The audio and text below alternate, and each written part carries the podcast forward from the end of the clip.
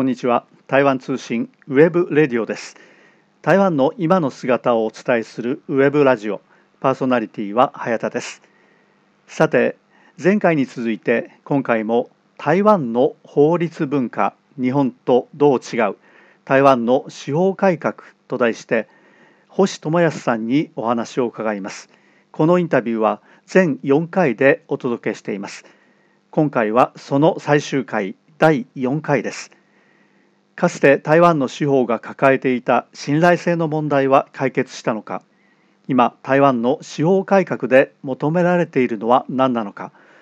今回はこうしたところから話に入ります。それではお聞きください。2つに分けられると思うんですよ。一つは司法とは関わりがない一般市民、もう一つが僕も含めた司法教育を受けてい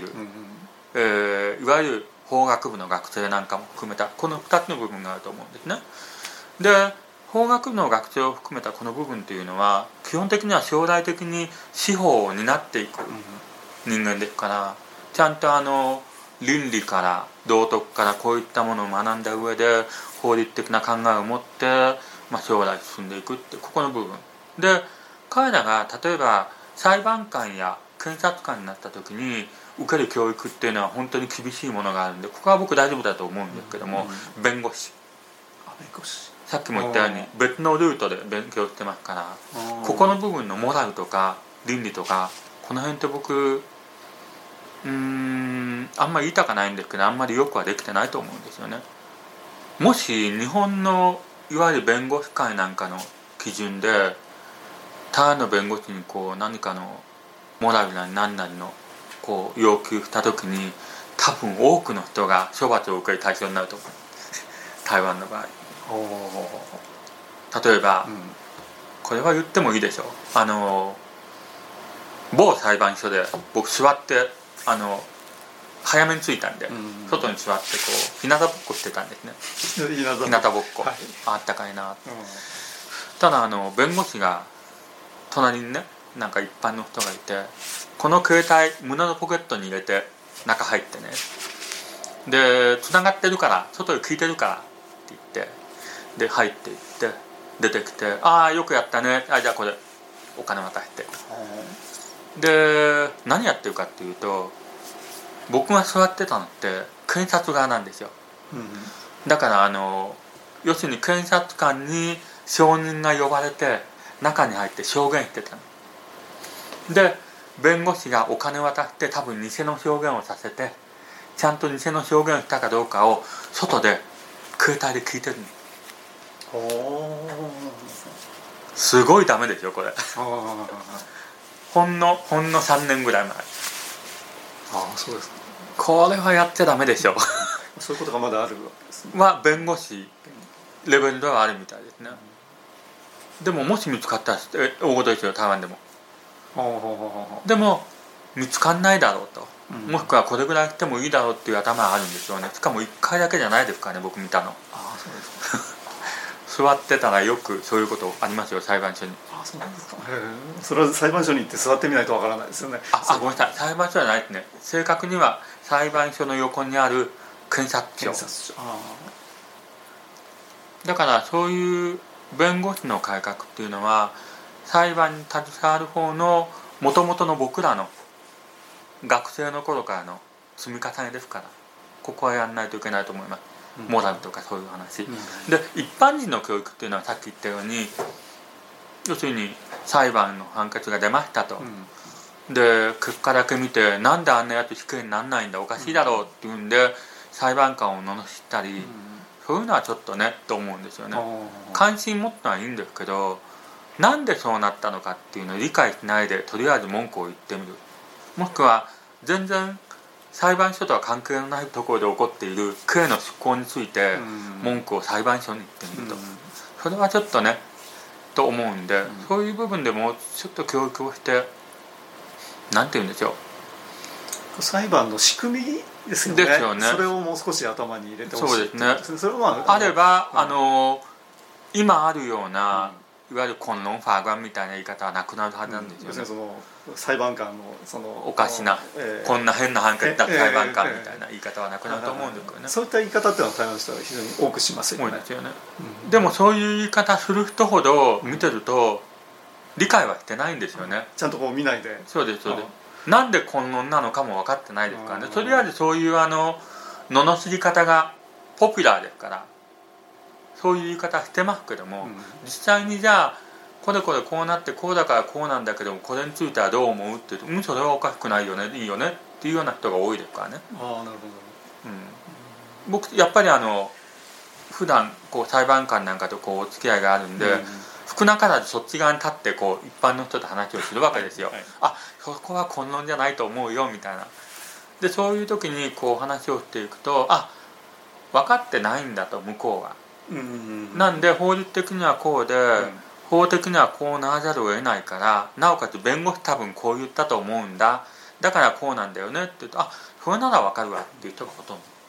そういった意味では裁判でちゃんとその理屈は通っての判決というのがもう大部分というなんで、こう裁判員裁判を進めていく中で、こう一般の人が司法に参与して、うん、こう理解をした上で自分の頭で量刑何年かとかいうのも含めて判断をして、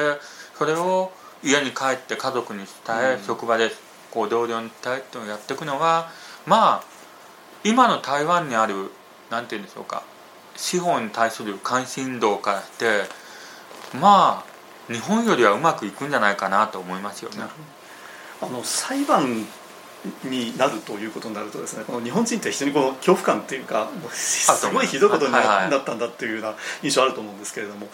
台湾の人は比較的に身近ですからね、よく訴えたりとか訴えられたりとか、僕それ授業でよくやりますよ。要するに日本って基本的に訴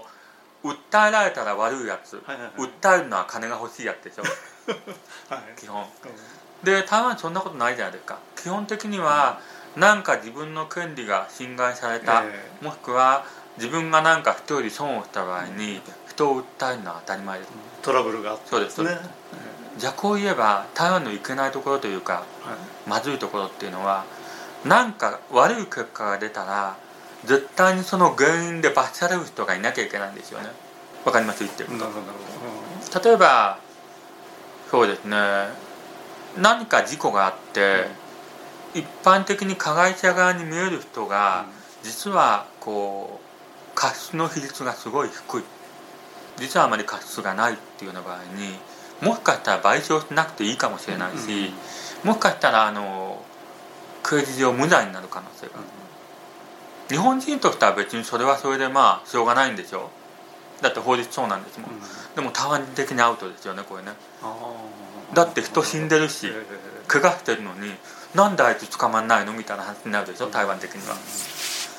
だからそういうところですよね変えなきゃいけないのは。そこがその恐竜裁判官というか、その裁判、うん、判決おかしいんじゃないかと。でもそういうところまで含めて、台湾人ってこうスパッと、なんであいつ捕まんないのとか、うん、なんで賠償しなくていいのっていうふうに出てくるっていうのは、それはそれでいいことなんですよね。ちゃんと自分の権利っていうものにすごい敏感な反応を示してるってことですから、うん、だからそういう面においては、こう裁判っていうものに対してちょっと二の足踏むよねとか、もしくはちょっと億劫以上ですね、怖いよねっていうのは、日本人ほどはないと思いますよ、台湾に。うん、ちょっとハードルが低いですよね。低いです。ものすごく。それによっていろんなトラブルや、問題を解決しようという姿勢がある。そうです。それはまあいいことなのか悪いことなのか。そこはいいことだと思うんですよ。社会をギスギスしてきませんか、それ裁判に。いや、実際ないでしょ。実際ギスギスしないでしょ。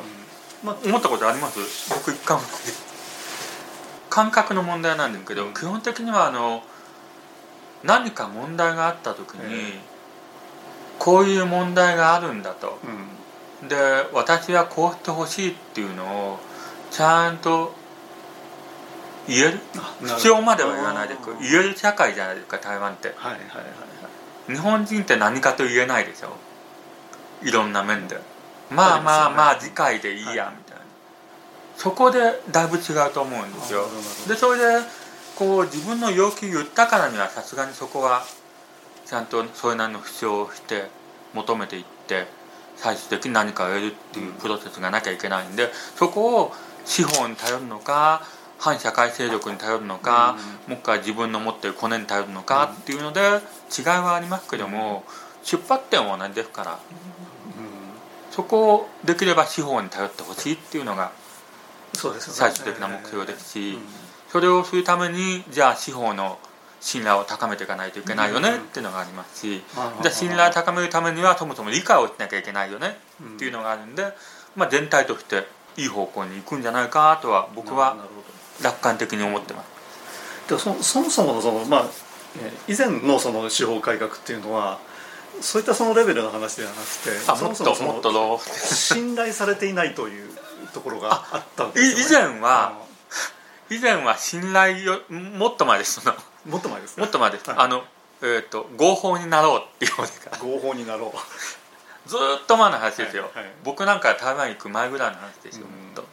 これはもう政治状況とも非常に大きく関わってた問題ですよね。聞いた話なんですけどね、弁護士なんかから、昔は総統府のちょっと裏の方にいろいろ時計屋さんとか骨董品屋さんがあって、でそこで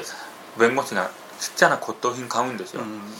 で裁判官にそれを渡して、裁判官は仕事帰りにその骨董品を持って元の店に返しに行くとお金がもらえるみたいなことをよくやったんだよねっていうのを弁護士がよく言ってましたから。それどのくらい前のですか。僕が台湾行くか行かないかぐらいですか。30年ぐらい前です、ね、その頃はまだそういった状況があったらしいという、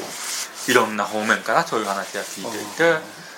でまあ今ほとんど聞かないで、ほとんど聞いたことないです今。そうしたその初期の必要とされていた改善、司法改革っていうのは、まあ、一生もとにかく改善はされたというと思ってます。達成されたということでみんなもそう言ってますし、僕もそう見てます、だから今の改革っていうのは本当に、じゃあもう司法自体のシステムはちゃんとしてきたんで、できればもっとなんていうのか国民と寄り添っていこうっていうような方の改革です。これが本当の多分司法改革って言われる方の、前のは司法改善の方ですから、信頼をとにかく回復しなきゃいけない。回復じゃない信頼を回復するための前段階として、合法になろう身を潔白にしよう、で潔白にしたんでじゃあもっと信頼されるようにしようっていうのが今の段階ですよね。なるほど。司法に携わる人そのものがその非合法なことやってたっていう話ですからね、弁護士が言うには。そうですよね。弁護士側も多分そういう何のことはしてたんでしょうね。司法に携わる人、まあ、先ほど、そのいわゆるその官の側に立つその、裁判官から、検察官といいまして、あとはまあ弁護士さんですね、これ2つ大きく分かれてると思うんですけれども、収入から言うとどうなんですか台湾の場合。収入、ピンキリですけど、でも裁判官と検察官は基本的に同じお給料なんですね、決まってるお給料ですよね。彼らの基本的な論調っていうのは、検察官は裁判官と同じテストに受かってるんで同じ給料をもらえないのはおかしいっていう考えで、確か最高裁の判事で今300万ぐらいですよね、全部合わせてボーナスまで合わせて年収ですよね。年収で現で300万というと法律で確か上限が18万ぐらいなんで、プラス何ヶ月かのボーナスが出れば300ぐらいいくでしょ。300と日本にすると大体1500万ぐらいですか。日本円で1300万ですよ、今のレートで、まあ日本で、裁判官の給与に関する法律みたいなのを見ていくと、まあ大体1000万超えるぐらいなんで、まあ変わんないぐらいですよね、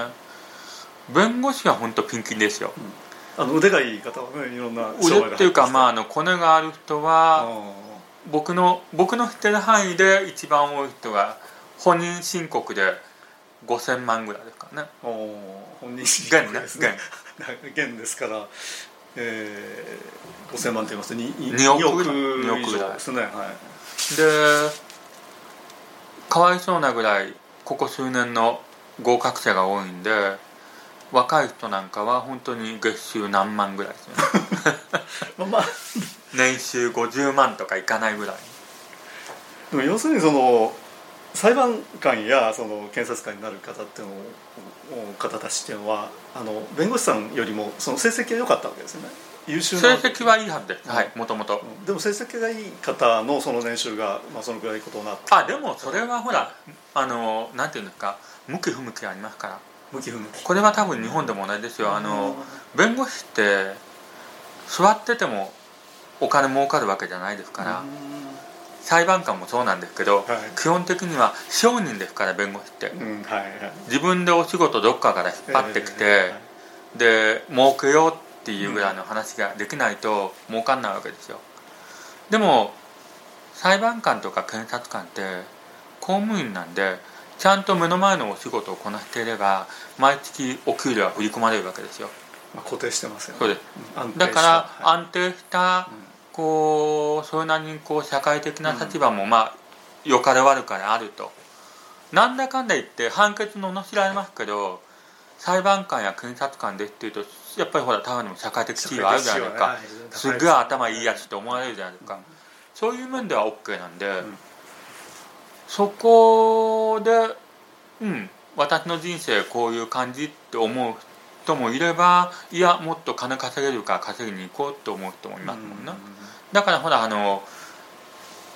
裁判官を高裁ぐらいまで行って辞めれば、まあ大体40歳ぐらいで辞めて弁護士になって、まあ儲けようっていうのも結構多いですよね。あ、なるほど。定年まで勤め上げるとほらもう退職金下がっちゃいましたから、改革で。あ、だから地裁から高裁まで行って、高裁いたっていう箔をつけて辞めて、名刺に元なんとか高裁判事って書けるような弁護士になれば、そこそこお給料弁護士でも取れる。収入が入ってきますね。ああ、なるほど。いっぱいいますよそんな。星さん自身は博士ですよね。はい、その台湾大学の法学博士ですけど、はい、将来的にはまあすでに司法試験を受けようというような気はありますか。いや、ないです。僕今のままで十分楽しいです。楽しい。はい、楽しくない仕事続かないんで。なるほど。はい。まあまあなんとかなるでしょ。まあぜひぜひ台湾の司法のこれからもはい、はい、ありがとうございます。やっていただきたいと思いますけれども、はい。台湾の法律文化、日本とどう違う？台湾の司法改革と題して星友康さんにお話をお聞きしてきました。このインタビューは全4回でお届けいたしました。今回はその第4回、最終回でした。